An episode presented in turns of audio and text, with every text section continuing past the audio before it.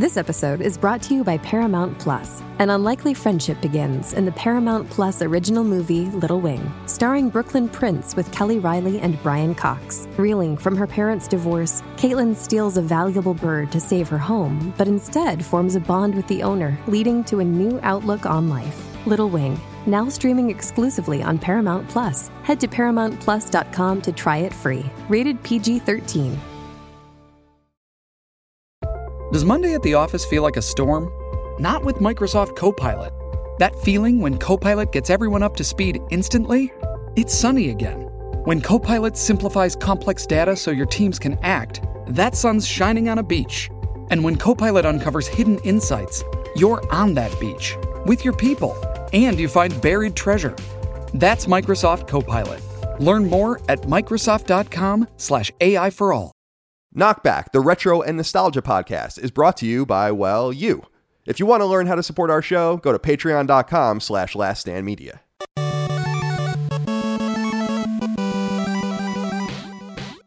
Greetings and salutations. Welcome back to Knockback. My name is Colin Moriarty. I'm, uh, Jesus, I'm so messed up I can't even do this right.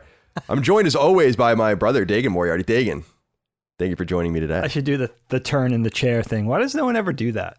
Oh, like, you know, like like twenty twenty where it's like Hugh Downs. Right. You know? Well, what was the other thing, Ma- Masterpiece Theater or the one on Sesame Street, Monsterpiece Theater? Monsterpiece, yeah, of course, yeah. Well, you watch Down, so whenever they introduce that on P B S, it's always Laura Linney, and it's like, I'm Laura Linney, and this is Masterpiece Theater, you know, Masterpiece Classics. So proper. I love that kind of stuff. That's good stuff. It's good stuff. Timeless. I fumbled the, I fumbled the intro. That's huh? just the way it's going to have to be. This, one, this is what happens. It's going to be a little bit of a weird episode because, so there's two things going on. Number one is I never like to miss a week. We've never missed a week on the show. No. The second thing is, is I got my second COVID shot yesterday and I feel a little loopy. Like I don't feel sick at all. I felt a little sick yet, like last night, but I've drinking a lot of water and I, I had a good night's sleep or whatever, but I just feel like so tired. Like I'm yeah. being sucked back down into, into, you know, the sleep, the sleepy world. This is uh, what I hear the second shot is like. Yeah. I'm not there yet. Yeah, it's interesting. You, yeah, so you got yours. Yeah. You got Number one. Pfizer. Yes. Yeah. Got the Pfizer shot. Cool. Good. I I own Pfizer stock, so everyone should go get Pfizer. Oh, you did. As soon you as don't possible. Have the Pfizer shot though. No, I did. I did get the Pfizer. Oh, shot. You did. Get I that. wanted okay, the jo- so I the wanted boat. the Johnson and Johnson shot. So the story I had told, I don't know if it was on this show, but I don't remember anything I say anymore. But I Me went either. to C V S a couple of weeks ago to get like my, you know, psychiatric meds, and they were like, "Oh, do you want the Johnson and Johnson shot?" And I'm like, "Yes, but I already have the fi- the first Pfizer shot. Like this is the shot I had wanted. I literally could have just walked in, like stumbled into C V S." Same thing happened into- to me. Yeah, same same exact thing. They have a whole clinic here where the old supermarket was, and they had a billboard like Johnson, J and J, and Pfizer available. Right, like the day after I got the Pfizer shot. You know, it's just, it's not a huge deal, but you don't want to go twice if you could avoid it. Right? Yeah, it's like the, uh, what I under, as I understand it, the Johnson and Johnson shot is more predicated on like normal vaccine, vaccination technology, let's okay. say, I didn't as know opposed that. to this mRNA stuff that I guess is being used in Pfizer and Moderna and a few others. Okay. So I think that's what, like, they're already talking about how we're going to need a booster in September. I don't really mind any of that stuff. Oh. I'm actually incredibly impressed by this whole thing. You know, Mike and I were talking about it. I was saying, you know, I hate the government, but I have to give it up to them. The United it's States impressive. government has responded ultimately probably better than any country in the world of scale. I mean, obviously there were countries like South Korea and others that really tamped it down immediately, but we yeah. had a ho- high death count, horrible in the beginning, a lot of lack of discipline, but there's so much vaccine here that we can't give it away. Like you can't even get people to get vaccines anymore. Isn't that crazy? So and you kind of feel bad. We, and I was saying to Michael, we should just start giving it away to other countries. I, I know we're already doing that. We have like a bunch of AstraZeneca that we bought that we don't even want, and we're giving that to India. But uh, anyway, I'm, I'm saying all of that because we were going to do a specific episode today, and mm-hmm. I'm so loopy that I thought we would just, and I don't know how it's gonna how it's gonna play out, but instead of that, I thought we would just do an analysis of the show, how we're feeling about the show. And I, I sat in my backyard before I came on today, and Rush was out there digging through all the dirt. My backyard looks like, you know, he must be in his glory right now. Oh my God. He, he loves it back there. He's chewing on like old mangled roots from God knows when, the Neolithic era. By the way, I've been finding old plastic. Like I've been, dig- I'm, I think I told you my neighbors probably think I'm a little crazy because I'm like I'm like going through everything like all the time. So they're probably like watching me out their window, being like, "What the fuck?" But I'm like thirty-six years old, and I I, I just want to go back there and look. But then I'm trying to like piece together what's happened here because I, there's like old burn marks, like lots of burn marks underneath like the ground as you dig down, oh, and then and but also a couple layers down, there's like just really old plastic. And I was like, something was going on here before mm. they even built this neighborhood, like some sort of industrial something. Interesting. So I've been having a really good time back there, but Rush is having an even better time. But anyway, and God knows when this thing's going to be done. I mean, who knows? I was I was talking my I was walking by my neighbors were out front like, oh, yeah, we're going to be uh, they were like in the kiddie pool, like their kids. And they're like, oh, they, they'll be you'll be in your pool, you know, in the coming weeks. Right. And I'm like, yeah, maybe the coming years. So no projected end date from the pool people? Like they're not No, so now committing? Like the reason I'm understanding why this takes so long now is because there are all of these steps where, which is good, where they have to get it inspected, which is good. So it's okay. Like building a house. Okay. It's like, okay, this is like, so they put the walls up. It looks like a hockey arena, like you said, well, yeah. I think in our group text or whatever. Yeah, yeah. Or maybe on Twitter. I don't remember where you said that, but so the, and what's interesting is because my, my backyard falls at a grade, like it, it drops like three feet from front to back or something like that. Okay. The corner of the pool, there's only one corner of the pool that is below, like actually below ground. The rest is going to have to be filled in like all the way underground. Gotcha. So like there's going to be a retaining wall built. So it's kind of like jutting out. And so it's quite the complex engineering Interesting. feat, what they're doing. I mean, not the, let's not call it an engineering feat. Let's well, call it engineering. It's not like me, a modern marvel by any stretch of the imagination, but but like there's more to it than meets the eye. So I'm trying to be patient with them. They're nice. I did have like a a little bit of a confrontation with the guy like a month ago, which I feel kind of bad about now. So I've been trying to kind of lay off. Yeah, because I know it's I know it's I know there's more. I am watching what they're doing, and it's like there's a lot to it. I'm not saying it's like oh, I'm sure. It's like, you got to bring in the trucks now to get the dirt, get rid of the dirt. Can't get rid of too much of the dirt because we need it. You got to do yeah, the math. Yeah, you got to yeah, do the right. volumetric geometry to figure out how much dirt goes back in the hole. There's a lot. Like I was watching them like measure everything out and like, it's kind of, I was like, wow, this is kind of, I actually texted the dude. I was like, this is kind of impressive. I, I really didn't. I think I said to him, this is more complicated than anything I've ever done. What did so, he say to that? Oh, he, he's pretty quiet, but he's like, yeah, thanks. Yeah, he always has like some, you know, just the next thing to say. And very much like my accountant, where he just disappears and then he and then he reappears. Like my, my accountant came back on the scene with urgency a couple of weeks ago, man. Like after just disappearing for God knows what, and he's like, "We gotta." Tax he's season. Talking to me on like Saturday, you know, and he's like, "We gotta, we gotta file and all." I'm like, "I got you all this stuff." The f- it's so where have smart you been? Though. Where- this way, you can't bother them until they're ready. Right? It's it's just it's it is hysterical. Just popping back up. I'm like, I don't. I love that guy. My my accountant's great. He's uh, he's a funny guy. Okay, so what I thought I'd do, Dig, is I wanted to, I wrote down ten questions. That's why I brought up the backyard. I have no okay, idea what awesome. I need. See, this is what I'm talking about with the loopiness. I sat in the backyard. Rush was going around with it in the dirt and, and whatever. I'm se- I'm secretly seething that my pool's not done yet. It's ninety-five degrees so outside. Hot. I'm like, this is unbelievable. That's not helping. No, no. But then I got past all that, and I had my my legal notepad, and I just wrote down ten inquiries that I wanted to ask you about the show to get deeper into how we do the show and why we do the show, but I think also the way it's affected your life. Sure. And I figured what I would call the show, this particular episode, is an, an an analysis, which actually probably I maybe shouldn't call it that because it sounds horrible. But maybe I'll call it something, an analysis. An analysis. Yeah, I don't think we can call well, it that, but maybe we'll call it something else. Maybe I will call it that. And this will allow us to just kind of talk and chat about the show, and I think give better credence to the topics that we were going to do the next two episodes. Sure. I don't want to do any of them badly because I'm out of my mind. I also don't want to miss, you know, an episode or a week. We've never done absolutely. that. Absolutely. Absolutely. I hear you, dude. Yeah, yeah. The next two episodes are biggies. You know, they're relatively big, especially I would say the next one, next one. And then, and then one, the following is important. And why not do a little State of the Union? It's been a yeah. while. We've been doing yeah. the show a while. It sounds fun. I could call it State of the Union. I'm writing that down, but then people are going to think that it's our remembrances of State of the Union addresses, which would be weird. That would be a weird knockback. That would be up your alley, but that I don't remember anything about any State of the Union address, pretty much. Oh, okay. Yeah, they, there's always it's way too much clapping. It's so boring. You just read the transcript right later. You can read it in five seconds. That's actually good advice. Yeah, just don't even listen to it. Yeah, it's horrible. I like that. All right, Dake.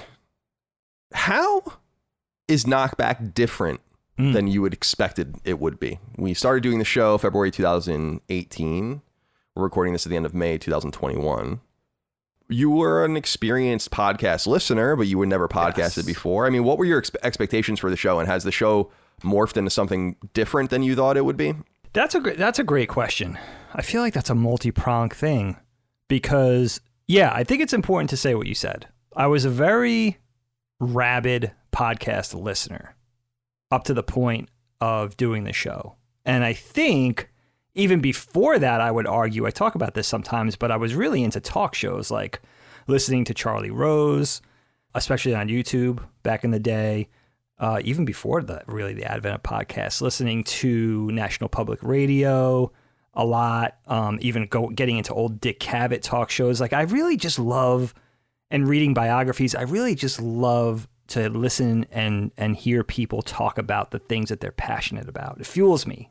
And it doesn't have to be the same things I'm passionate about. We could I could be talking about musicians or politicians, painters, any any sort of artists, directors, whatever.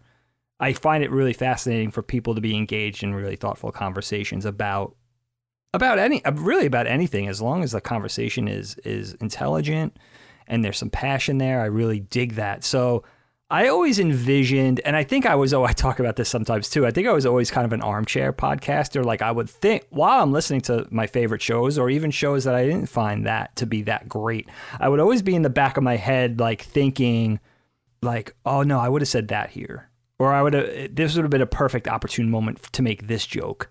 Or, you know, they, they, they missed like ten bullet points of talking about this specific piece of content that I definitely would have delved into myself had I had this conversation. So coming into the show, I was really surprised that you would ask me to do it. Um, although it was like kind of like I realized like, wow, this is like kind of like a dream come true. Like this is kind of what you what you've been wanting to do since you started listening to talk shows and podcasts, and wanting to basically live up to the challenge of co-chairing a thing with you, being an experienced, seasoned guy and very sought after guy, and also very just a very intelligent dude. And also just wanting to Tell make me it more. Um, two two main facets that I thought the show should be. I thought we should be we were going to be talking about nerd culture slash pop culture topics. Mm. So I wanted to make sure that we brought something new to the table, whether it was our personalities or our certain perspectives or takes on the content we were talking about, or just something new that really didn't pop up too often in conversation as per said topic, things that maybe a lot of people didn't know about, just adding something new to the conversation. And also, I think the humor and the personality is important, but that's that's a hard thing to to kind of quantify, because I think that's something that's genuine, and I just, just think that comes from that just comes from the authentic nature of the people doing the podcast. I think what so, so I was always very nervous. I think only until very recently am I much less calm going into a show. You and I were talking about this recently. Mm. I would say for the first the first one hundred to one hundred twenty-five podcasts, I was pretty nervous going in because I, I wanted to perform up to snuff and, and be thoughtful and be articulate and hopefully add a little humor. The one thing that you can't really account for going in is, though, even you and I have always clicked personality-wise as brothers, right? We've always gotten along amazing. And that, you know, that's something that those of us with siblings know. That's not always a given just because you're a sibling. You know, there's always a lot of, there's a lot of nuance there to how people are going to get along. So one thing that wasn't surprising to me, but that was definitely, I would say, satisfying for me was knowing how well we hit it off in, in, in the nature of just sitting here for a couple hours doing a podcast together and how well we click. I don't even think about that. I hear the feedback from people saying, like, one of my favorite things is your chemistry with your brother and how well you guys get along and your banter and how natural it is. And that's something that is completely one hundred percent natural. And I think we're very lucky to have that. You Indeed. know, something that we don't have to work on. We have to research. We have to write. We have to get into topics. Sometimes we have to dig a little bit. We have to make the time. We have to look presentable now that we're on camera, you know, yeah, well, God, God forbid. Well, within reason. Yeah, I'm not really even trying, but but we yeah, have that, and th- so that's been a huge that's been a huge payoff for me too. And you know, just being afforded with the opportunity, I've always loved art, I've always loved animation. That's what I do for a living.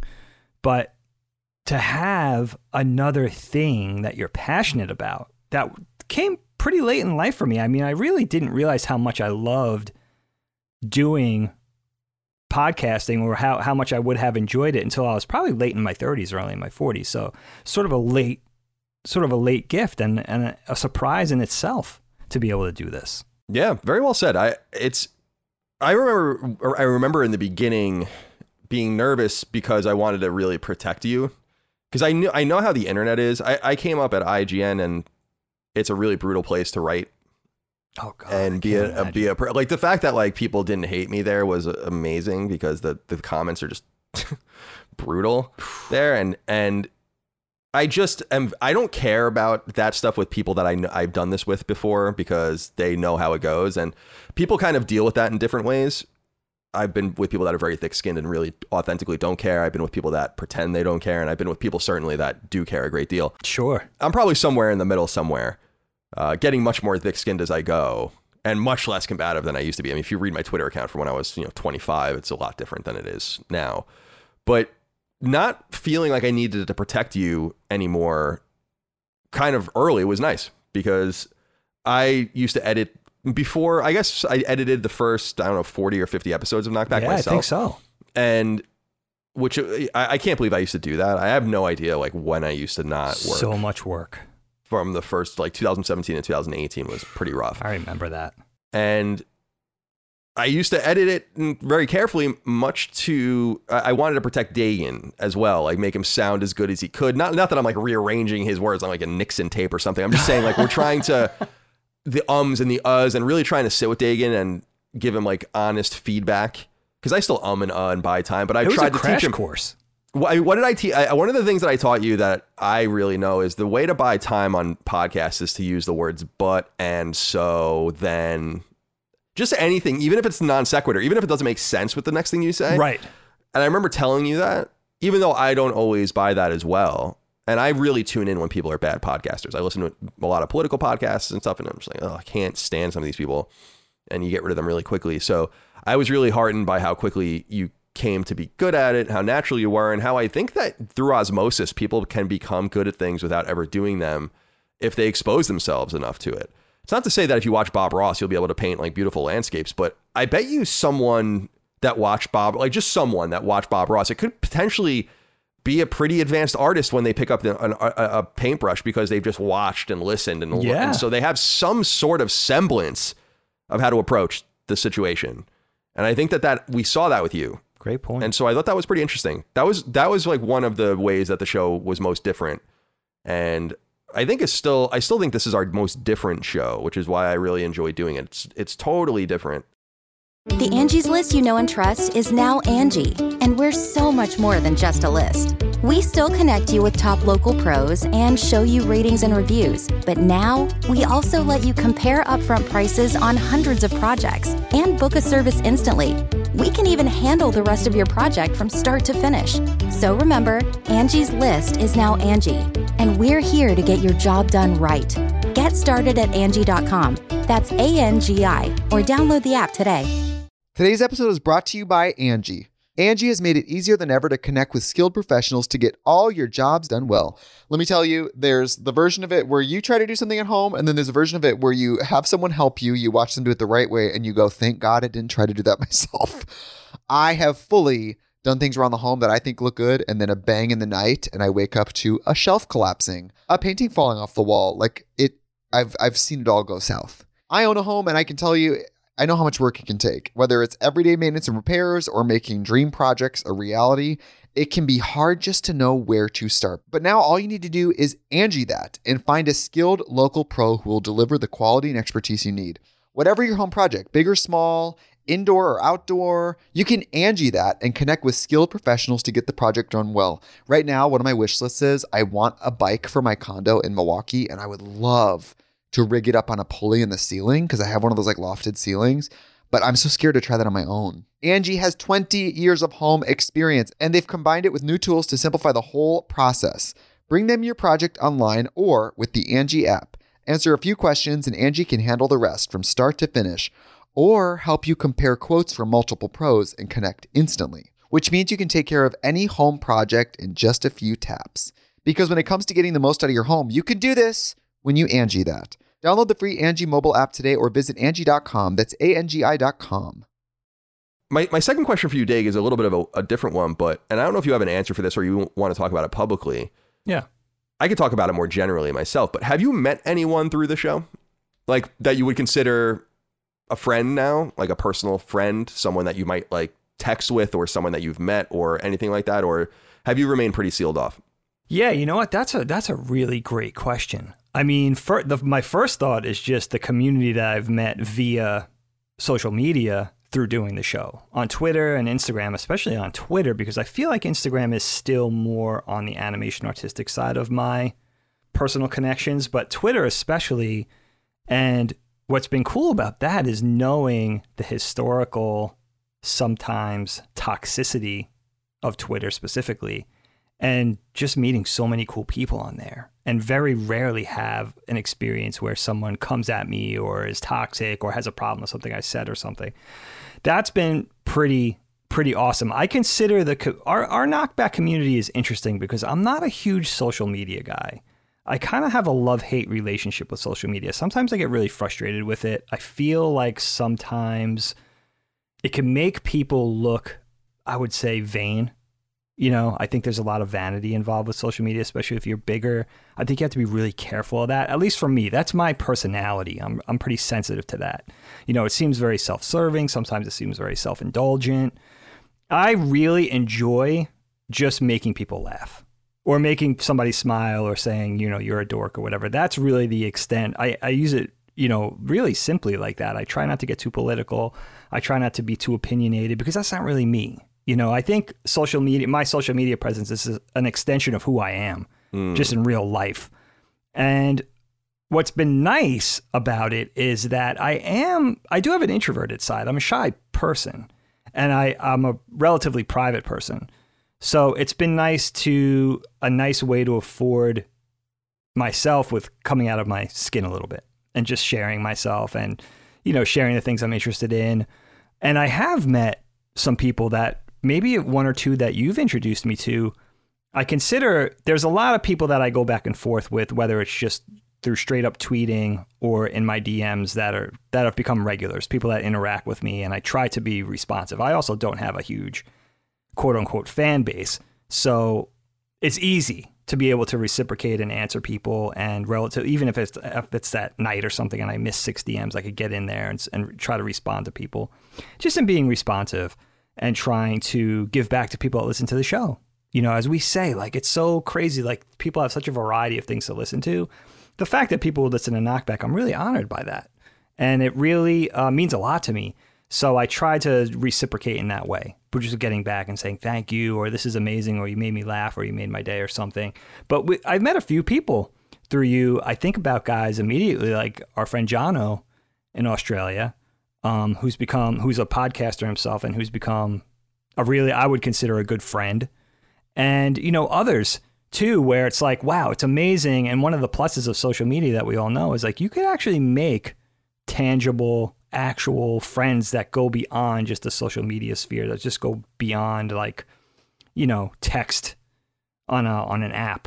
Sure. And actually feel like you really get to know somebody without ever meeting them. And there's been, there's definitely been a handful of those people, even through this short amount of time. And I'm, I'm really grateful for that. It's really, uh, it's really kind of neat. And it, you know, again, it touches me that people would think highly enough of me to take the time to reach out and get in touch and try to, you know, form some sort of relationship. I mean, that's the ultimate honor.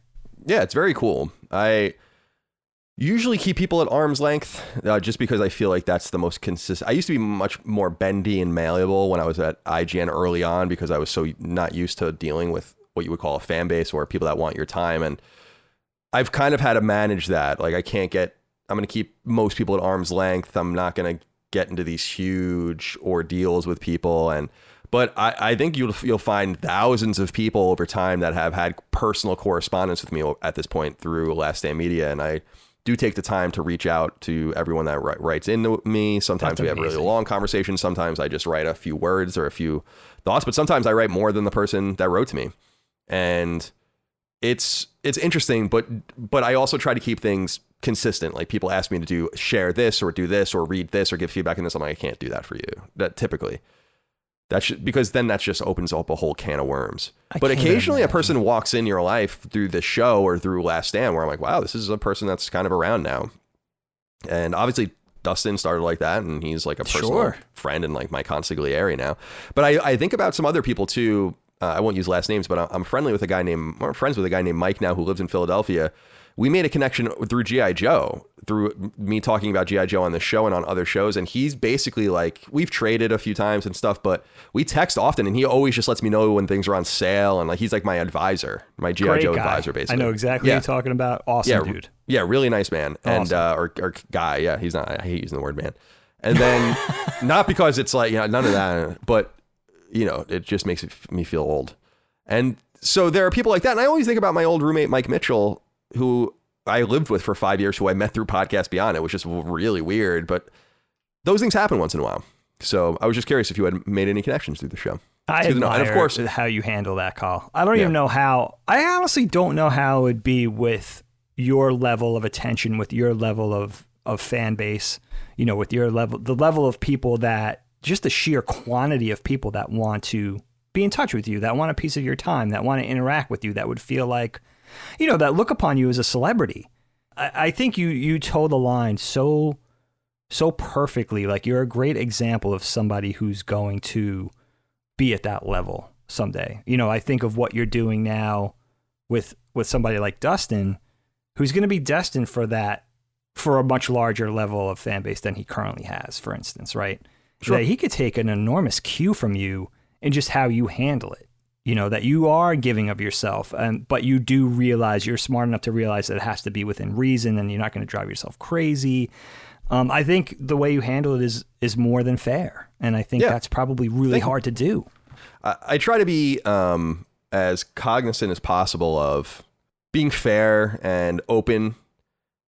I did that recent interview with David Jaffe where he basically took over the show and started interviewing me, and a lot of people were like, "He really did." Yeah, and which is fine. I mean, I, I think loved it. it was yeah, it was great. And people were like, "You were so honest and open and candid and vulnerable and stuff." And I, I think what I did in the moment was, and I know I did in the moment was, when it was starting to get uncomfortable, and I'm like, "Ooh," I just thought to myself, I asked people to come on these microphones and I asked them hard questions. If people right. listen to the Ryan McCaffrey interview I just did, for instance, I ask them a lot of really hard questions. I put them on the spot. I mean, I gotta listen to that one. I, I expect people to be prepared to, for that when they come onto the show. And so it would be kind of fucked up for me to be like, well, I'm not, I'm not answering any questions about me and my life. I feel like I need to be an open book. I feel part of the relationship we have with the audience, I have, you have, and the rest of us have with the audience is, it is kind of a window into our lives, and we can show or not show as much as we want to. I know people that show very little, and I know a lot of people that show, I think, way too much.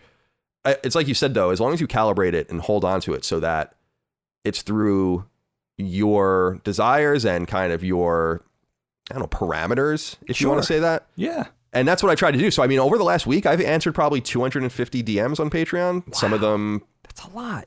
Some of them are lengthy. Some of them go back and forth. I mean, a lot of deep topics, but I try to really be available like that. And I don't want to ever become too big where that's not possible. Although maybe that does happen. I don't know. It's, I like that people know that. I've always been really fascinated. I think Sam Harris and a few other people are like this, where people just email them, and like, I know Mike Florio, who I, covers football, who I really like, does that, where people just email him and he, they just get into like these massive correspondences. And wow. it's kind of cool to be able to that's amazing. reach out and touch someone, as it were. So yeah, that level of accessibility is not, I feel like it's not common, but if you can do it, I think you're going to garner a fan base. I mean, people want to be part of a community, you know? It's like pasta sauce, or what we would call gravy, without the garlic, right? It's, it's recognizably pasta sauce, but without the garlic, it's not very good. And I feel I feel like that's kind of the special ingredient of our of our community is we're podcasts. I mean, you can recognize that this is a podcast. You're listening to it or watching it. It is like many other podcasts in form. But the special ingredient, I think, are that not only the people, but the accessibility and kind of the down, kind of the, the downness, the, the, the good naturedness. I don't feel like we're above it, but maybe in saying that I am, I don't know. But and also, of course, the consistency. I just think that like we're so consistent that like a you can just rely on the show. Yeah, I'm proud, very proud of that. Me too. All right, this is kind of a related one, but okay. I'm curious how your family and or personal friends have reacted to you doing this show. And you can interpret that however you want, but I, I'm curious, like, what has been the response to your three plus years now doing this. Yeah, you know, I I have to go back to and, and just our, our previous conversation just now reminded me of something that did surprise me as a newbie podcaster coming in in twenty seventeen, twenty eighteen. And that is, again, just how positive and joyful and constructive a fan base could be. And I think this probably applies to L S M in general, but it certainly applies to the, the the fan base that I'm closest to, or the listenership that I'm closest to, which is Knockback. I can't even believe the level of positivity.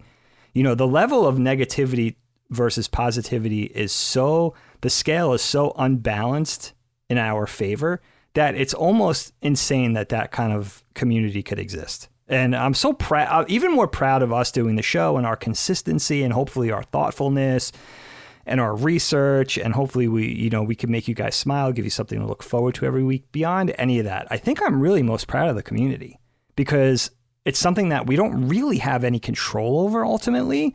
It just kind of naturally happened that way. And I'm not sure we have anything to do with it, but if even if I had the smallest amount to do with that, you know, the nature of of our listenership and the people involved in, you know, being boosters for us and listening week after week is just unbelievable. So that's been a huge surprise. I didn't know that could even exist. I thought the the I thought the sort of nature of positive versus negative would be much more even keeled, and I would have to deal with a certain amount of that, you know, almost in a sixty forty or maybe even fifty fifty dynamic, but it's been unbelievable. Okay, so going back to your question with fit, with family, with balancing it with friends and all that kind of stuff and their perception of me as a podcaster. Yeah, not even the ba- I mean, if that's part of the conversation that you want to talk about, that's fine. But yeah, just just generally their impressions. I mean, it's interesting to know that people can listen to you without you ever really knowing. I, I that is. I do think about that a lot. I try not to let it determine what I say because I know some of the things I say will offend people that listen to the show, but that's just the way it goes sometimes. Absolutely. You have to be true to yourself. The yeah. nature of how you do it, you have to be you have to be true to how you want to do it. You know what I mean? So for me, you know what? I probably harkens back to, again, me being a little private about things, but and, and this probably kind of coupled with the fact that I'm not really a natural salesman. So I don't I didn't try I never tried to push the show. I feel like I never tried to push the show or necessarily over publicize the show on anybody. Like, for instance, I never really talked about it in my animation community or the animation side of my professional life beyond my closest friends in the in the industry, whether it's people that I was working with at Sesame or people that I've been with in the industry for many years, like my friend Joe or something like that. They know I do podcasting on the side and I sort of, moon, you know, quote unquote moonlight or have this other dimension to what I do professionally. But beyond that, I never really went into it. It doesn't mean that people don't find out. One surprise is that people that I work with that might be, you know, colleagues or not in my personal most innermost circle as a professional animator find out about the show and become listeners, which is always a compliment, like editors I work with or something like that, who are friends, but certainly not my lunch friends, you know, not my buddies that I go out to lunch with every day or whatever when I'm in the city or whatever. Those people have, there's been people that find the show just through osmosis, just through word of mouth or seeing a, you know, an odd Instagram story or something. Same with family. Like Helene has an aunt. I don't think my in-laws listen to the show regularly, but Helene has an aunt, her mom's sister, who regularly listens to Knockback. And as well as a cousin, you, I, I don't know if you've met Justin, Helene's cousin, Justin, but he's another video, you know, he's a gamer and he was a big fan of yours dating back to your Beyond days and everything. And of course, through Kind of Funny, and he listens to the show. So there's been, there has been that crossover despite my sort of hesitancy to, you know, promote or say, or tell everybody that is in my immediate periphery to listen to the show or whatever like that. So there is, so a lot of it has been sort of, I've kept them separate. I've kept those two worlds separate. And I don't, I don't really know why beyond the fact that I feel bad being a salesman. Like I'm just, that's just really not my natural personality. And I think there's probably, if I'm being honest, a part of myself that says like animation, as much as I love it, that's my bread and butter. That's been my living for over twenty years. That's a very specific aspect of my life. And I almost feel protective of podcasting. Like this is for me And I really want to be a gatekeeper for the people in my life who I let into it. I be, because I want it to be a unfiltered, uncensored version of myself where I don't have to worry about, you know, my the professional side as far as being a professional artist working in the entertainment industry. So I think there's probably a little bit of that too, if I'm being honest, if I'm being really introspective. But I, it, but it's been, you know, again, like for me, it's a gift because it's been joyful. Because like I was telling you this the other day via text, like I get two things in my life that I'm passionate about that I get an opportunity to do that aren't work, essentially. You know, like th- really the typical dream of like having a thing that you do that gets you a little bit of cash, that pr- becomes a livelihood, that you really truly enjoy, that you would do even if you didn't get paid for it. So it's really been nice to have two. I think it would be nice in a way to merge the two worlds, but so far I've kept them largely separate. It was three eleven that said, uh, I am a music lover and sometimes I get paid. This song would still exist if no money was made. So well so said. Three, that's per. I could have just said that. Yeah, you could have.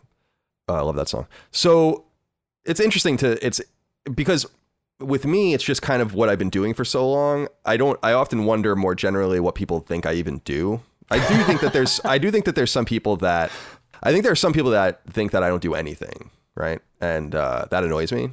You know, but I, I'm really having a hard time in my life. And we'll talk about this in a little while, I guess, kind of juggling everything that I need to do now. I feel like sometimes I don't work very much. And then I realize, like, I have these moments where I'm like, well, you don't really work that much. And then I realize, well, actually, you just are constantly. It's constant work. Like doing things like you. I haven't even had a day off. Like, I don't like a real day off, like a real day off. I don't know. A very long time. So that's a business owner. That's a true blue business owner. That's doing it right. A true entrepreneur, you know, I'm trying. And that's not. That's not saying like, of course, that's a given. Like, that's hard, man. That's like really, really hard work. Let me flip this on you for a second before you yeah, go on. Please. Is there anybody in your life, friend or family, that you could think of that doesn't listen to any of your shows that you would like to listen to Sacred Symbols or Knockback or any of your content? Is there somebody who you feel like might enjoy it if they just gave it a chance? Maybe they're older. Maybe they, they don't necessarily even listen to podcasts. A lot of that, I would say anybody older than Gen X that could be off their, you know, just could be completely off their radar, podcasts in general. So is there anybody that you could think of that, you know, maybe you have a little frustration that doesn't listen to the show that would get a better sense of what you do had they, you know, give it a shot? Maybe. I'm often curious in a broader way. A part of me doesn't want anyone to listen to this stuff that I know because... It, like you said, it's kind of, it is for me, but it's for everyone, you know, but it's still for me. Like I need to, it's hard to be candid when you know that people that are listening to it know you. I get that. It's kind of just strange, but I know that that happens. I, I often think about being on Rogan twice, like how many people that I just saw through some, at some point in my life recognized me from that. And that just, that's their insight into my life. It's not really accurate.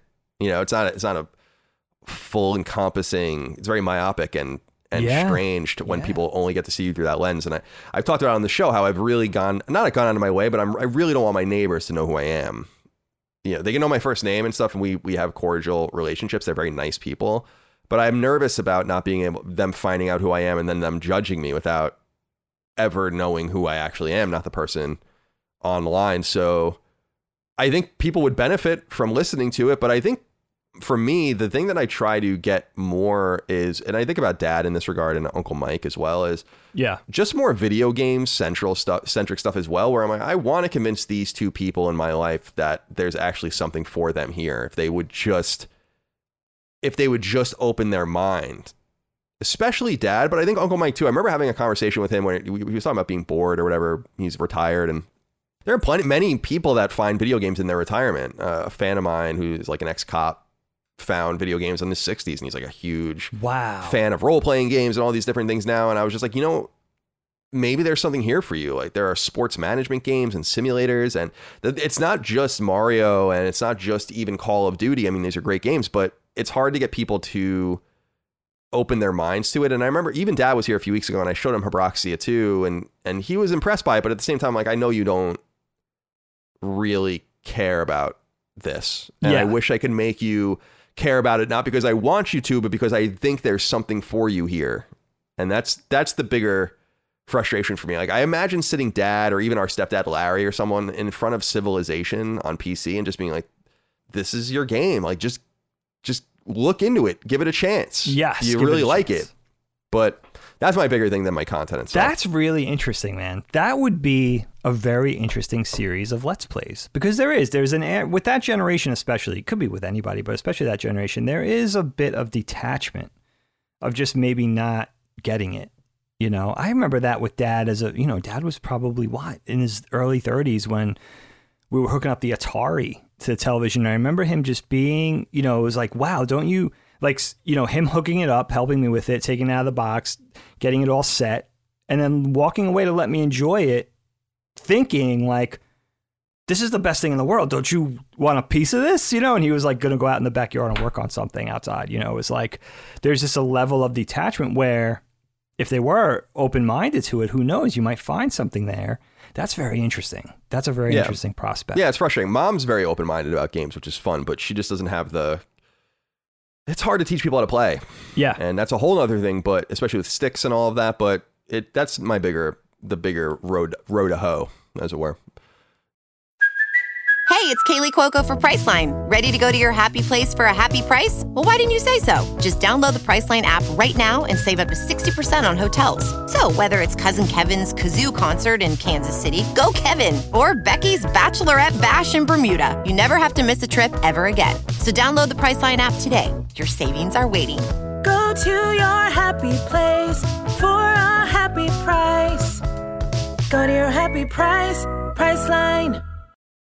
This episode is brought to you by Paramount Plus. Get in, loser! Mean Girls is now streaming on Paramount Plus. Join Katie Heron as she meets the plastics and Tina Fey's new twist on the modern classic. Get ready for more of the rumors, backstabbing, and jokes you loved from the original movie with some fetch surprises. Rated P G thirteen.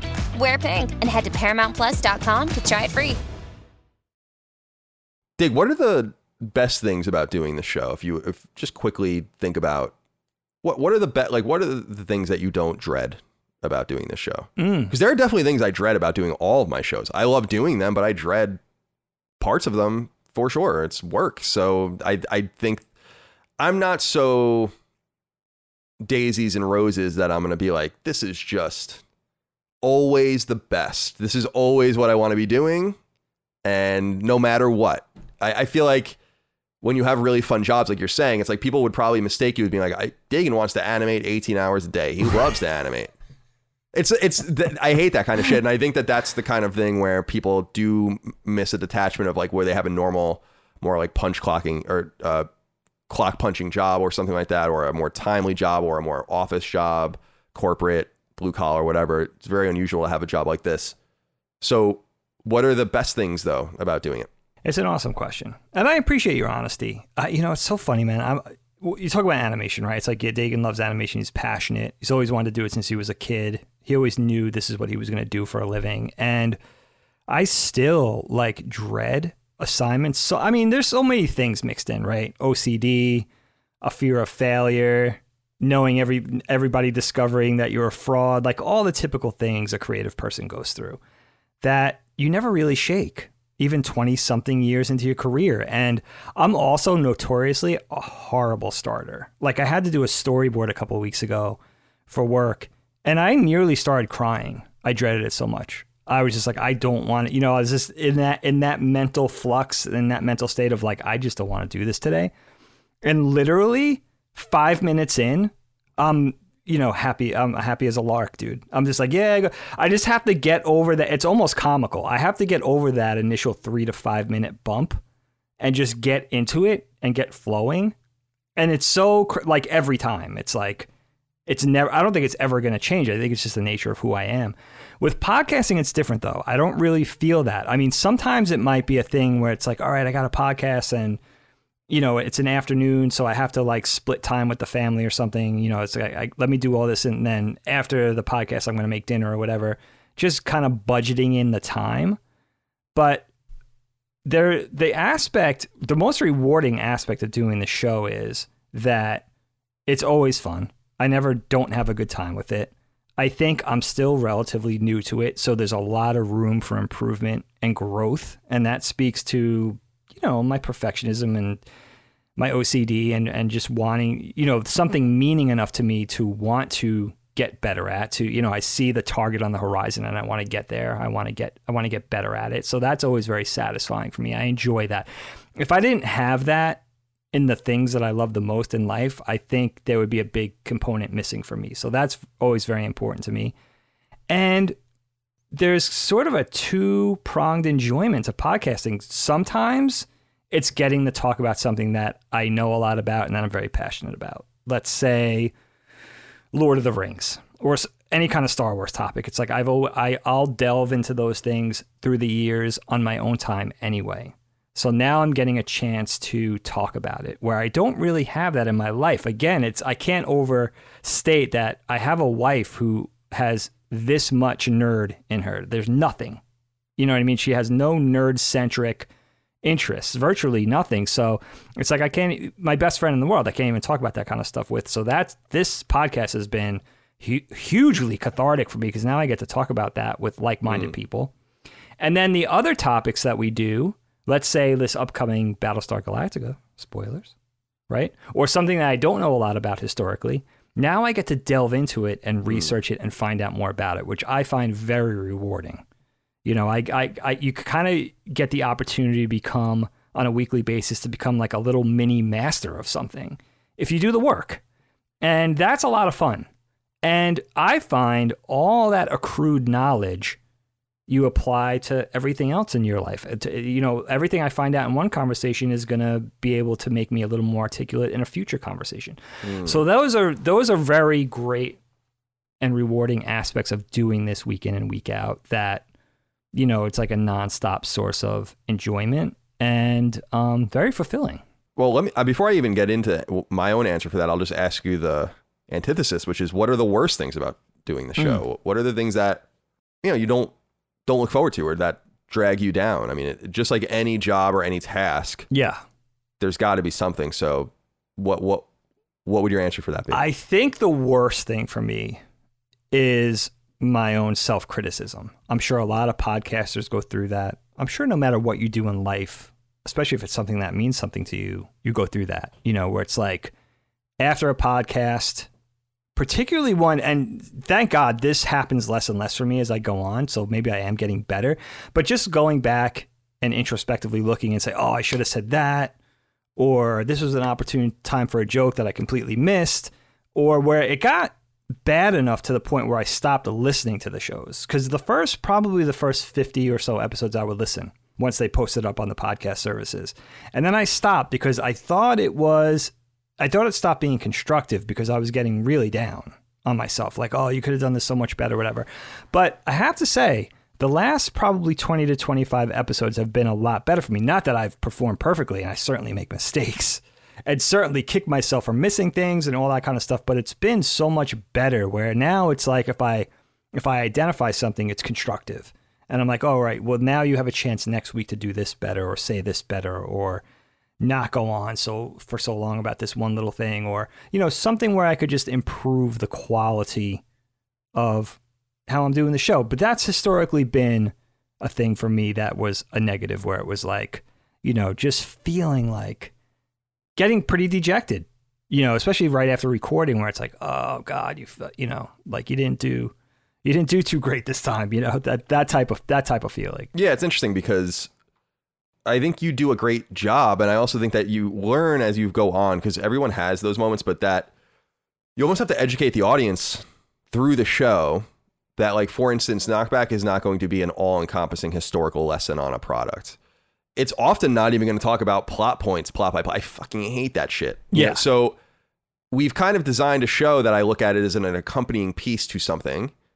And so my answers to this are, are a little bit mixed up, because the best thing about doing the show is realizing that I was over, because I remember telling you, we actually had a conversation where I was, I feel like I was actually over preparing for a while, where I was doing way too much work for, none of this stuff was even coming up. I remember doing the Street Fighter two episode, for instance, and being like a, a fucking encyclopedia about Street Fighter two, but it didn't really matter. It wasn't important. And by the way, there are people that can do that better than me and us. Like if you want like a history blow by blow stuff, there's a I bunch agree. of good stuff about that.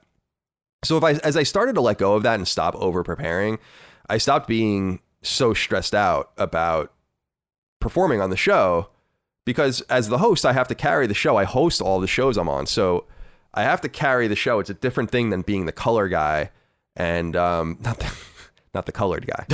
And it's different being the color guy and being pitched to. I love that. That's the way I, that's what I was on my old shows at I G N and Kind of Funny. And so being a host is a little bit different. You have to be a little bit more calibrated and prepared in different ways. So I try to focus more of my energy on structuring the show, getting soliciting feedback from the audience and then ordering it. I usually make little notes in my Google Doc about when things come up. I put them in big bold letters, like some keyword will be like, OK, this letter is for that. And so I try to organize it like that. And I think the, the worst thing about doing the show is just I'm a creative person. And I, I often joke, I mean, writers joke about this all the time, that like no one spends less time writing than writers. Like I write almost never. Right. Like I don't I, I write seldom. Isn't do I write? Funny? And when I do, it's I'm always like, uh, like I always love the the end product, the end result. I'm, I'm we're actually working on a huge patch for Hyproxia two right now, and I'm I'm putting a bunch of into it. And I've kind of waited till the last minute just because there's just so many more imminent things that need to be done all the time. And so I'm I'm taking care of it this weekend. And I'm like, oh, man. And but then like I look at it and I'm like, this is great. You know, I'm I'm glad that I just thought about this endlessly for two months and then finally wrote it instead of writing it for two months, two months ago. But that's just my way. I think that's a, I, I, not all creatives are built like that, but I'm a very hardworking person and I'm industrious. Time just kind of disappears in my life as yeah. I put my nose down into things. I never intend to do that. And I also never keep my own schedules. And I'm trying to be better about that. Not only for like in my own mental schedule, I'm like, I'm going to platinum this game. And I never have. I'm going to beat this game. Never. Am I never, ever on, on schedule. And with the shows, I feel like I've been, I became too much of a prima donna in my creative days where I was not running things where I'd be like, I'm ready when I'm ready kind of. And yeah. then And I can't run a, sh- a company like that. And I can't I, I have to be a C E O and a director as well as the creative person. And it's hard to judge all those things. Part of me wishes that someone else could run the company, but it's my company. So I, I need to run it myself. So that's probably the worst part about doing it is that I just can't be creative. I need to balance everything. But figuring out that I was almost worrying too much about some of these topics and like over preparing for yeah. them was. When in reality, I could have gone into that Street Fighter two conversation with no preparation because I played that game for so many hours in life that I could have just talked about it. And and realizing that was was serendipitous. But I agree with you. I love it reminds me of college a little bit or whatever, where I love being prepared for things. Like yeah. I love knowing what to say. Not that I need to cover everything, but I keep very concise notes as I go through things. And just know exactly what I want to say. So it's not beat by beat. And I I like the way we structure our shows typically around character. Yes. And all of those Me actors, too. Events. I think that's much more interesting than like, first this happened. What do you think? I, I don't listen to any shows like that, but I know that they probably exist. And that's oh, I'm sure. And I know that people people want that sometimes. And I'm like, I'm not doing that. I just think that's so boring. I, if we do an episode about topic X and it's really just about the culture of topic X or really just about this one actor in topic X or whatever, I mean, that's a pretty worthwhile episode to me. So absolutely. You're a master at helming the show. I mean, people could learn a lot. I mean, I certainly observe that because it is a different. Tell me more. It's a, it's a whole different beast yeah. to slay what you do. The chair you sit in is a lot different than the chair I sit in or Dustin sits in or Chris sits in. It's, you know, it's a whole different animal. And, you know, I think, you know, it's so it's so rewarding to watch you do it and knowing that it is a different discipline, you know, and that you you have a different you have a, a different sort of managerial role in doing that. And it's really nice also to hear your perspective on being that guy, you know, and to hear your honest assessment of that and your honest take on that, to hear that you miss sitting in the color chair, because that really is the place where you get to be the most creative and be saddled with the less amount of responsibility in many ways. Not right. that it's not, not that it's not work too, but you know what I mean? It's like, you know, it's a whole different, it's a whole different ball of wax. But uh, yeah, I mean, it's, you know, I, I was telling you this the other day, like I'm learning a lot by watching you do that. And well, thank you. Anybody, I think anybody that's into podcasting could learn, you know, it's a, it's a masterclass really. I, I think it's, I think just being able to conduct a conversation, I'm surprised by how few people seem to be able to do it. Staying out of someone's way, letting them speak. I mean, even when we couldn't see each other, I still feel like people would be surprised by how little the shows were edited. You just, there's a cadence to things, and yes. I don't understand people cross-talking. And I know I save my interjections, like when I was saying, you know, tell me more about, like when you were complimenting me. I try to save those kinds of interjections because those things are annoying when you hear them often uh, over and over again. You want to, I love some of the shows, like I listen to National Reviews podcast and a few others where they just let people roll for like ten minutes just talking about a topic. And I think it's great, pontificating almost. That's kind of what we're doing here. And so I'm I'm glad that you enjoy it. And yeah, being being color is is different. It's a totally different thing. But I will say that when I was at I G N, I'd often roll into Podcast Beyond or like a show or Game Scoop or whatever, totally unprepared, because it's just like, well, we're going to talk about the things that we're talking about. I, I probably wrote the story that we're talking about today, so it's, I don't really need to.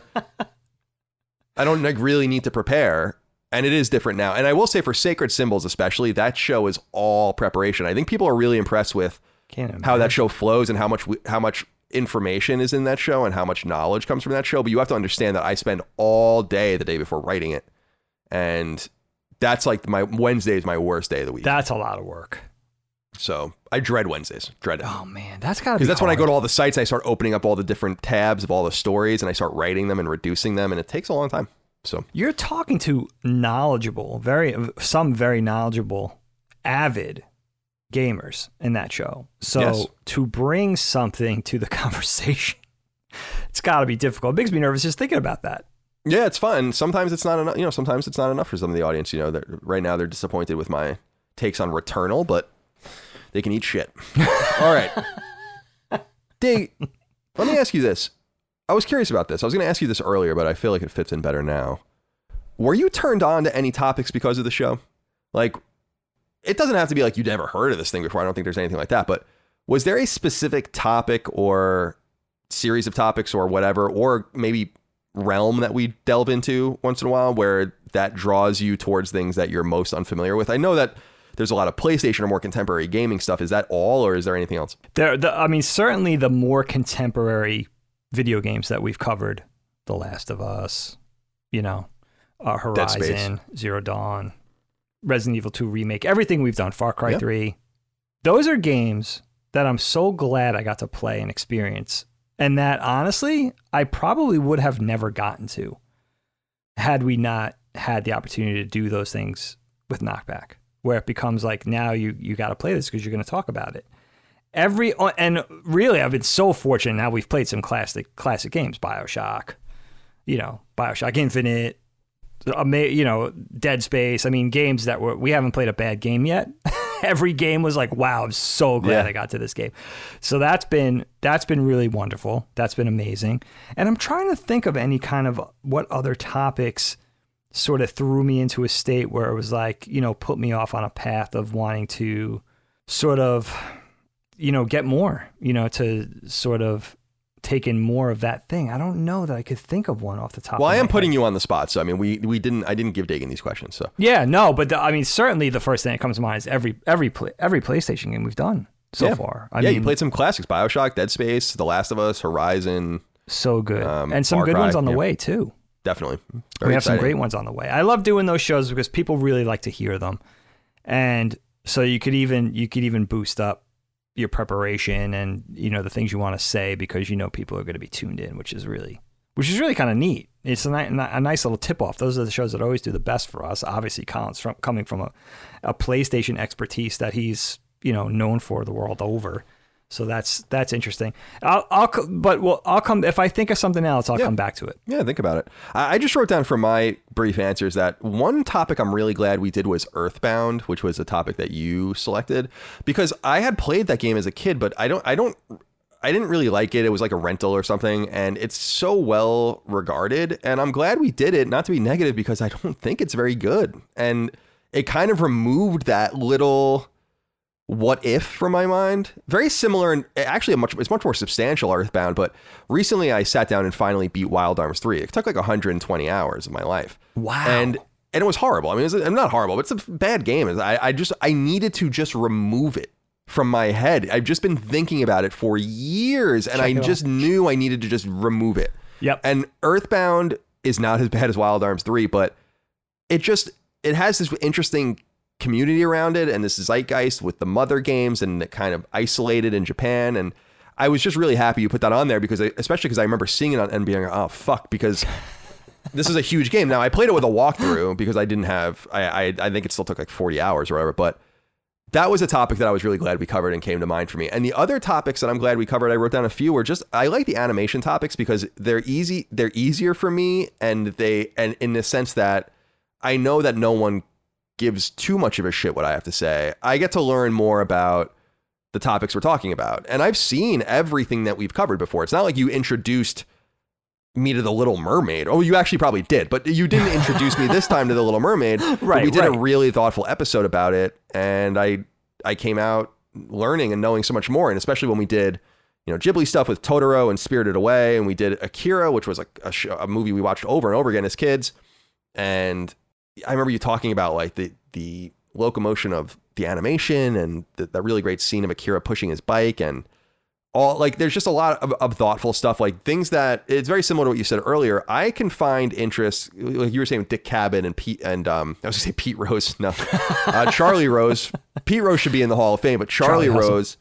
And others, where it's just almost anything can be interesting. I feel the same way when I listen to Lex Friedman and and all these other guys, where they just have all these very smart people talking about things usually way above my head. And so that's kind of like how I feel. I appreciate cartoons and I appreciate animation, but I don't tend I don't tend towards them. I never really have. Like, I've always chosen live action for some reason. It's very similar to this situation we were talking about, where I just don't even understand how to read comic books. Like, I just don't get what I'm supposed to. I don't know. Like, you know, we were talking about, like, I'm reading it and I'm like, so am I now, am I now supposed to enjoy the art? Am I supposed right. to stare at this frame, like at this cell? Right. So it's kind of cool to come out, come in and as kind of a, an idiot.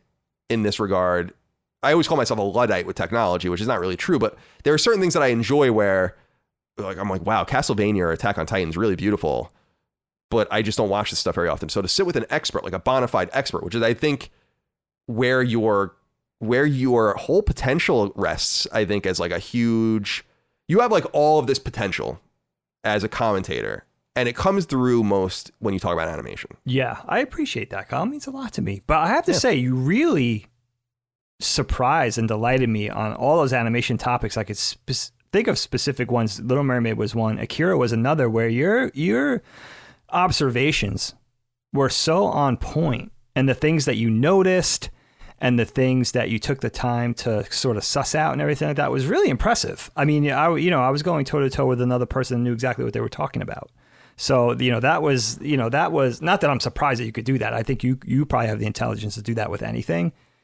If you just take, if you just sort of made the effort, but those are always great conversations because, you know, you were right there with me noticing things that I didn't notice, which was really, you know, really sweet. No, I appreciate that. And it reminds me a lot of making games, how, and probably for your animation as well, if you put it in front of a test audience or your bosses or whatever, and they and they just find something immediately that's wrong with it, that is wrong with it, but that you've done, you've looked at it for so long. It's the same thing. Like, I let outsiders play Hyproxia two, like people that don't play video games. And we learned a lot about what we should do, like how, how the tutorial is confusing and all oh, this cool. stuff.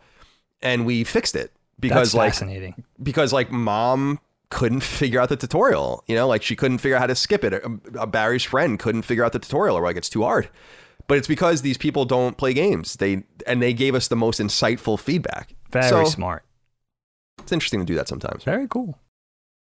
Dig, which topics, topic or topics, do you mm. think we covered best? Mm. Does do any come to mind for you that you feel like, wow, we really cleaned up on this? Because I must say that I come on, I come away. I'm surprised like how self-critical you are, because I almost always I'll give, I'll bring up one episode in a little while where that wasn't the case, but yeah, where I always come away being like, that was great. And and the episode that comes to mind for me, the first, well, not the first time, but one of the episodes where I'm like, that was awesome, was the episode one episode we did. Oh, wow. At your that's house. Cool. That was fun. That where I was like, that was a that was the first time we ever crossed three hours. I don't think it's necessarily important to have a long podcast. The podcast is always as long as it needs to be, but I felt like that was one of the most fun and mechanical and just really joyous podcast that I'd ever done. And it felt, you, you brought up the word catharsis before. It was totally cathartic to finally really get it out. That's awesome. I and love so that episode that. always sticks sticks out to me. Oh, that that, that, that yeah. means a lot to me, man. I got to go back and listen to that one now because I forgot about that one. And that, that would be a candidate for a good one for sure. I think of a recent one that we did. I thought the Blade Runner topic was really cool. It's fresh in yeah. my mind still, I guess. I thought we did a good job with that, of a topic that's kind of hard to talk about in a lot of ways. And, sure. and, and also is polarizing and an older piece of media, certainly something older in our whole canon. And, you know, I think, I think two things again, because, and these are kind of cop-outs in a way, but the PlayStation topics, I always feel like are good. They're always anchored by somebody, you know, with you who knows exactly what they're talking about and has historical sort of connection already to those things. And then you have on the other side, you complement that with a newbie who's brand new to this, oftentimes brand new to the franchise, but certainly brand new to the game. And I think those two dynamics in one conversation makes could could certainly, hopefully, make for a very interesting conversation all told, which I think we've always done. And I, I always take the PlayStation topics very seriously because they're games that I missed. They're oftentimes very historically relevant for gaming and for nerd culture. And also because I know who I'm talking about it with. So I got to come in heavy, you know what I mean? Because it's going to be, and people are going to ha- have their ears pricked to it. So I think we've always done a great job with those, hopefully. And the Star Wars conversations, because not only because are we so connected to that franchise over through the years, but we both have a lot to say.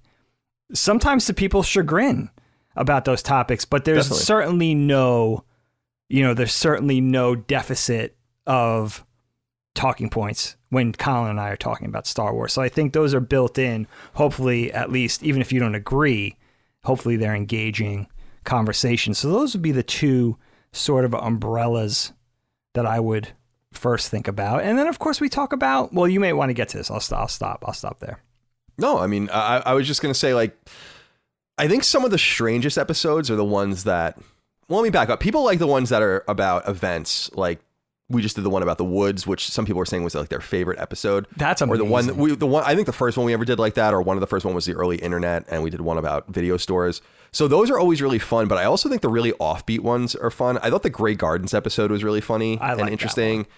And I think about Rosemary's Baby being another good episode. That was the Dracula fun. episode about, which was the first, I think the second episode we ever did about a book. Yeah. Which was a lot of fun. And I think more recently we did a real, I thought we did a really nice job with Fellowship of the Ring, Lord of the Rings. Lord of the Rings. I thought yeah, we did a really nice job to go with in that. Yeah. And sort of break it out because that was one of the ones that we pulled together initially. Now we were able to go back, even though that was the books that we were talking about initially, we got to go in and pull one out and go one by one like we should have. I don't know if you want to speak about this. I will bring up an episode specifically. I have no problem doing it. But do you think there are any topics that we that we didn't cover well? Well, I want to hear what you have to say. I, you know, th- so many times, especially in, like like I was saying earlier on, I would walk away, you know, sort of lamenting my my performance specifically and being like, oh, like you could have you could have really risen to the occasion, or you could have. It was never. I have to say, it was never a lack of preparation. It was just the nature of the conversation, and I wasn't getting out the things that I wanted to say. And it was, you know, it was, you know, it didn't go as well as I wanted it to go. But I'm very curious to hear what you have to say about that, because, you know, it's, it's all, it's all constructive and it's kind of fun. Yeah. I mean, you gotta be self-critical. Oh, absolutely. I, I, I think it's really important. And if you have your head in the sand, that's, that's outrageous. So we, we would never do that. But yeah, I, I think generally we do a really good job. I the one episode, there really is only one episode where I remember being like, this isn't good enough. And it was the Caddyshack episode. Oh, and I remember okay. I remember that episode because it was early. I'm looking to see when it was. It was really early. It was. Yeah. How early was that one? Must have been two. Maybe it wasn't that early. It wasn't that early, I don't think. But oh, here it is. Uh, November twenty eighteen. So. Oh, relatively started or whatever. And it's only seventy-nine minutes long. And I remember recording that episode because it was when we we used to do eight or ten at a time, yeah. which we stopped. And I think that was the best thing we could have done for the show. It was just not tenable to keep doing it that way, where we would meet up in person. And it was fun, and it was that a nice was excuse to see everyone, but it was very difficult to do that way. And I remember actually recording that and being like, I don't, I can't believe we're not saying more about Caddyshack. Like, this is one of my favorite movies. And I think we were just tired and we weren't getting much out of it. I remember sitting back down later and recording another piece of it, which we put at the end, if you remember yes, that, about I remember, Rodney yeah, Dangerfield. I forgot about that. So I, um, that's the one episode where I'm like, I just feel like it wasn't good enough. Were and we in L A recording that one? Yeah. We were. Yeah. Okay. Yeah. It's funny that you say that now. And I should have remembered this. But I remember your frustration while we were recording it. And that was probably the only time I felt that from you, where it was like I could sense that you were getting frustrated as we were having the conversation. And, you know, a lot of it was probably in large part due to me. But I remember feeling like I remember feeling like I have all these I have all these notes. I don't know why it's not coming out right. Like I remember talking about Harold Ramis and then and the nature of that brand of comedy and the sort of improv that they came out of, and having all, and of course Rodney Dangerfield, and having all this background texture to the conversation. But still, despite all of those things, it was just one of those cases where it was like it just wasn't clicking, you know. But I do. That's one. That's one time where I remember you, you know, feeling like, you know, he's not he's not pleased with the way this is going. And yeah, that was. You know, that one, I do, I do give us a shot in the arm for that, because whether we were in L A or whether we were in Philly recording those chunks, you know, those blocks of, of episodes on like a three or four day span was difficult. You yeah. know, that was a, that was not the most, I and I didn't know this at the time. We didn't know this at the time, but it wasn't the most ideal way to do it. Now that we record one a week and it's easy breezy, you know, an easy peasy lemon squeezy. Yeah, and all that stuff. It's a, it's a lot. It's a lot better. But you know, we. Uh, I'm proud of, you know, th- that episode aside, I'm proud of our efforts during, you know, because we really made it happen against all odds. You know. Yeah, it, it, there are no. Well, with the exception of the first dad episode, there are no lo- truly lost episodes of Knockback. That's and actually, right. I'd have to go back on my old computer, but that episode's not technically lost either. It's just really bad audio. And I was so mad. I never get really mad at myself. Where I'm like, I, can't, I was like, I cannot believe you were that so I fucked upset. That. I, which is why it's always nice to have a producer, tech guy, who can blame everything up. And not to add insult to injury, but that was a really good conversation. No, it was. It sucked. I mean, I couldn't believe it. I was like, I can't believe, because I've been part of that before, where other people are responsible. So it's always like, well, it's okay, but you're really mad at them.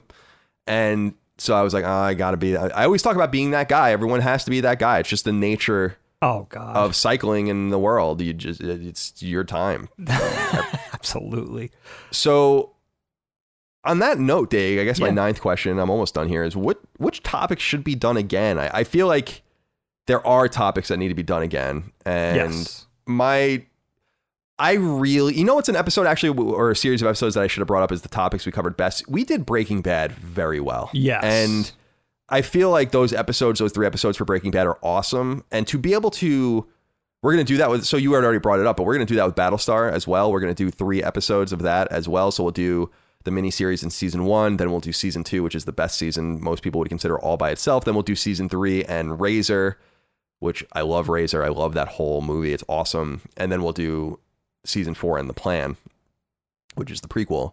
And so I feel like that's going to be really fun. And when I look back at the things that we can do again, I'm like, well, we need to do Mad Men again, but it oh, needs God. to be one season per episode. We need to do Seinfeld again. We need yes. to do The Sopranos again. And so it kind of sucks because we have to go, but it's kind of fun too, because I, I, I should have said this earlier. One of the frustrating things about doing this show, or one of the things that I have to kind of think about, is managing, like you said earlier, managing my time. Specifically, for instance, the Mass Effect Legendary Edition just came out on P S four, and I'm like, you know what, I'd really like to play those again. We just played Mass Effect and did that last week, another game we did.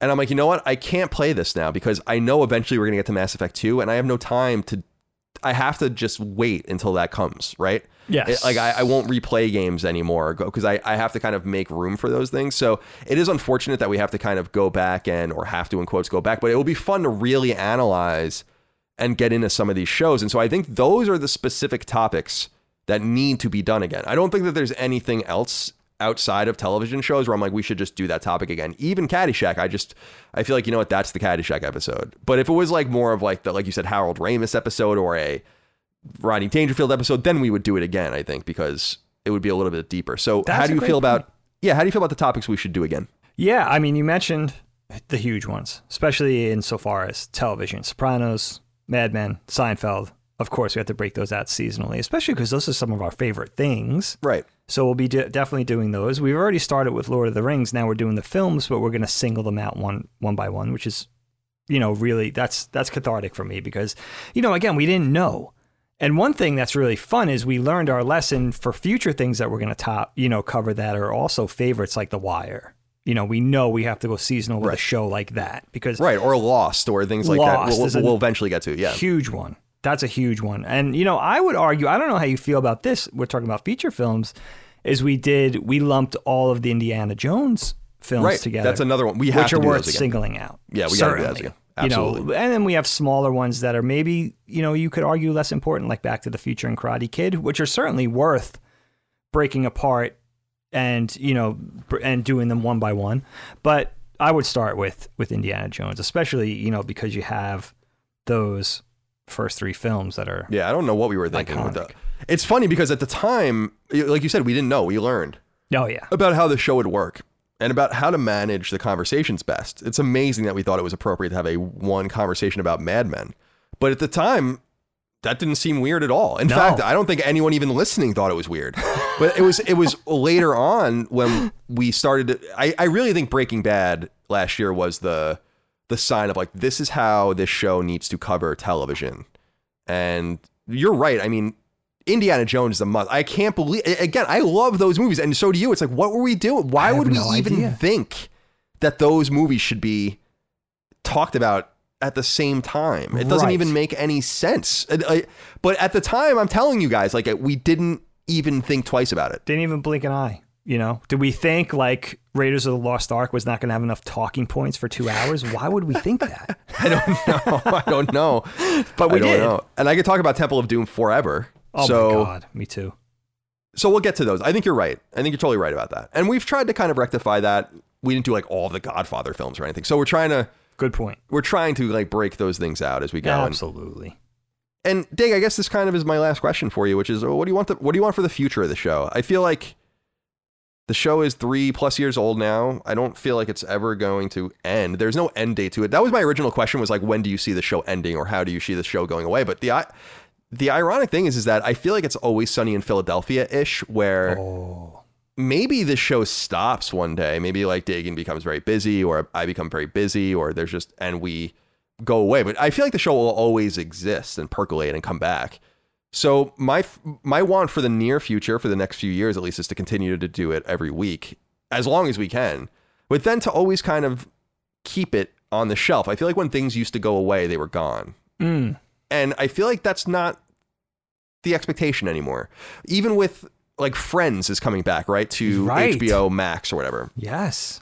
And I think it's just like a one-off reunion, but it just goes to show you like everything is in play and the expectations of things just going away and never coming back are, are dead. They're gone. That's why I think Always Sunny is so funny because they're open about that. They're like, maybe we won't do a season for like five years, but we're always gonna we're gonna come back and like right. we're gonna be old. You know, that's very that's very smart approach, I think, too. Yeah, because it speaks to being fresh.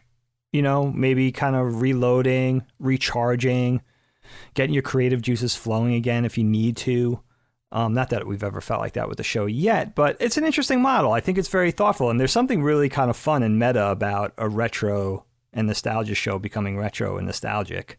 That's also really, that's kind yeah, of a definitely. Fun thought. Absolutely. But, you know, I, you know, I see there's so much, I mean, it's sort of evergreen in the fact of the things we could talk about, whether we're talking about movies, classic movies, television, these direct to Netflix series. I mean, think about Stranger Things ending. Then we got a whole, we got all this other ammunition, you know, we got a full clip there, video games, Our our own personal storytelling topics, which I'm so I'm always so glad to hear people respond to those because I'm those are always worrying because it's like you're relying on your own experiences and your own storytelling abilities to basically carry the show for a couple hours.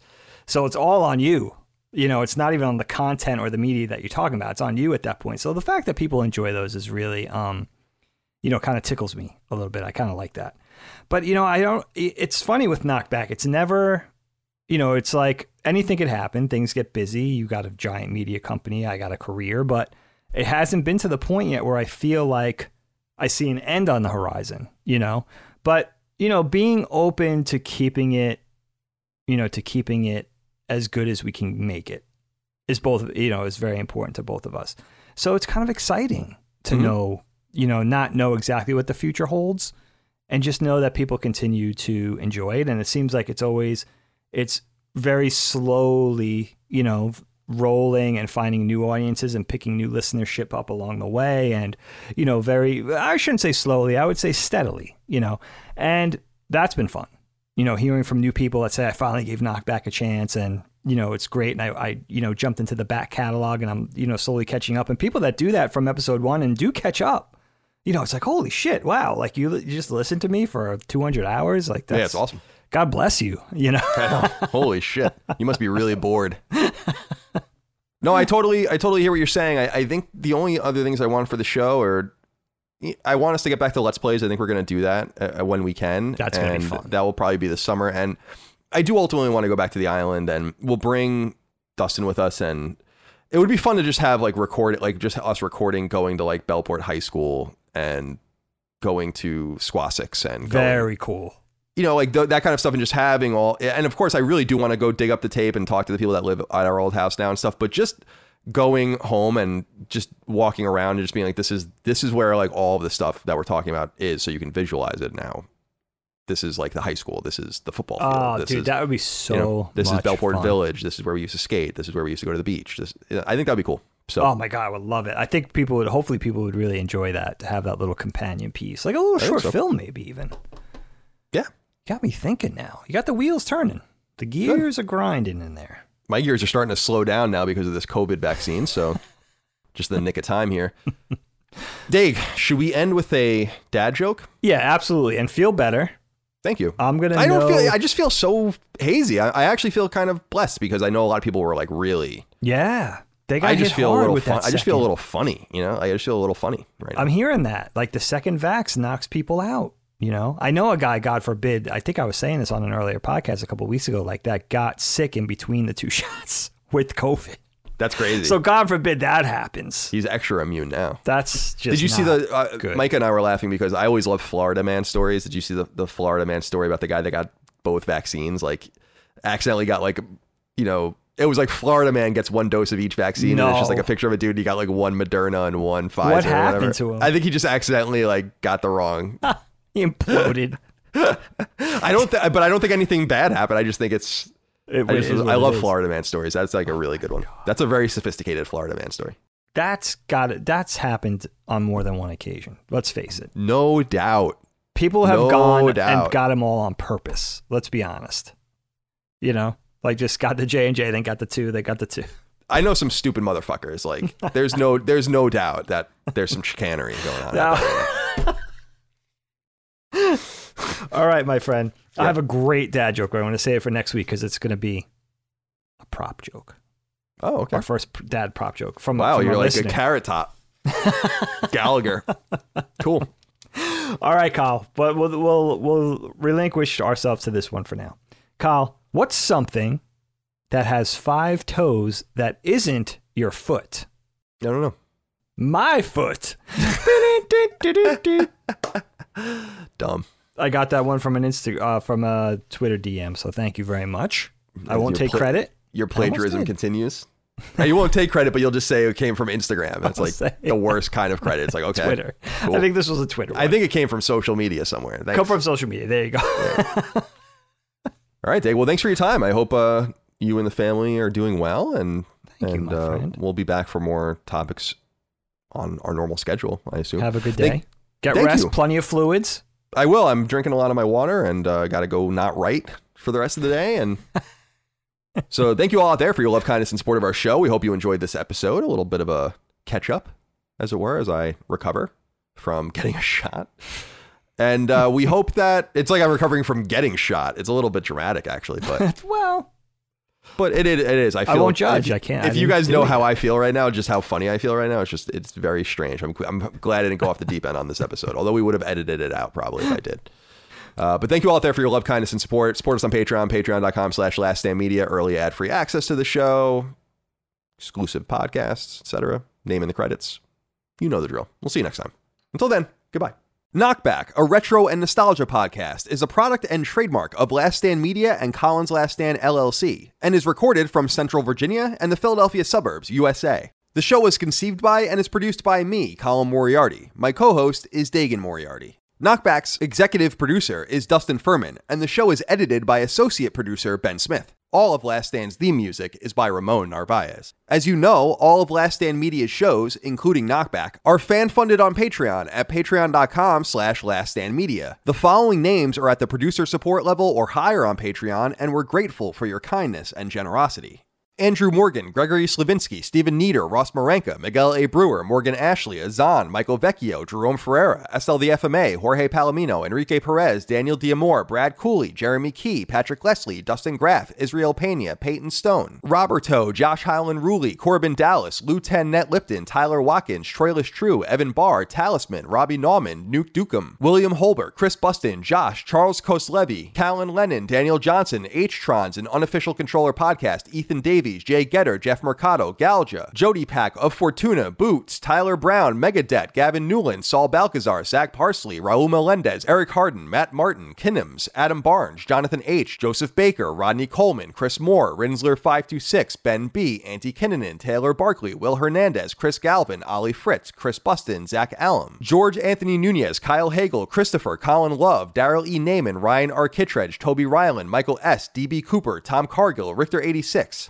Feldian, Ian Bravo, Barrett Boswell, Christopher DeVayo, Chris Morton, Kevin Komaki, Blake Israel, Jonathan Coates, Sean Mason, Josh Gravelick, Brian Chand, Organic Produce, Travis Arcoletta, Carlos Algarit, Richard Hebert the third, Miranda Grubba, Ray Leja, Donnie Nolan, Josh Yeager, Turbo Makes Games, Matthew Cooper, Dan Parsons, Martin Beck, Gavin, Brian Watkins, Joey Andrzejczyk, Nathan R., Joe McPartlin, Christopher Moore, Jacob Bell, Dennis Uzel, David Everett, Eric Finkenbeiner, Lou and Ray Loper, Dylan Burns, William, Jason Lusky, Malachi Wall, Zach Brinkley, Betty Ann Moriarty, John Schultz, David Chestnut, Yusuf, Anton K, Alan Trembley, Tyler Bellow, Ryan T. Mandel, Tony Zuniga, Sean Battershall, Max Lazos, Robbie Hensley, Alex Cabrera, Lennon Brixey, James Kinslow the third, Hugo's Desk, Peter Reynolds, Anthony Vasquez, William O'Carroll, Jesper Jansen, Phil Crone, Throw seven, Adam Nix, Josh McKinney, Michael Gates, Alex Gates, Ryan Robertson, Sean Chandler, David Mann, Petro Rose, Lockmore, Gio Corsi, Gerald Pennington, Justin Wagaman, Paul Joyce, Chad Lewis, Matt Hazelbaker, Todd Paxton, Joshua Smallwood, Shane Rayum, Spencer Brand, Don Lee, John Cordero, Keith A. Lewis, Marius Scarson-Peterson, Tyler Harris, Matthew Perdue, Patrick Harper, Mad Mock Media, Jonathan Rice, and Casual Misfits Gaming. Oh, oh, oh, O'Reilly! You need parts? O'Reilly Auto Parts has parts. Need them fast? We've got fast. No matter what you need, we have thousands of professional parts people doing their part to make sure you have it. Product availability. Just one part that makes O'Reilly stand apart. The professional parts people. Oh, oh.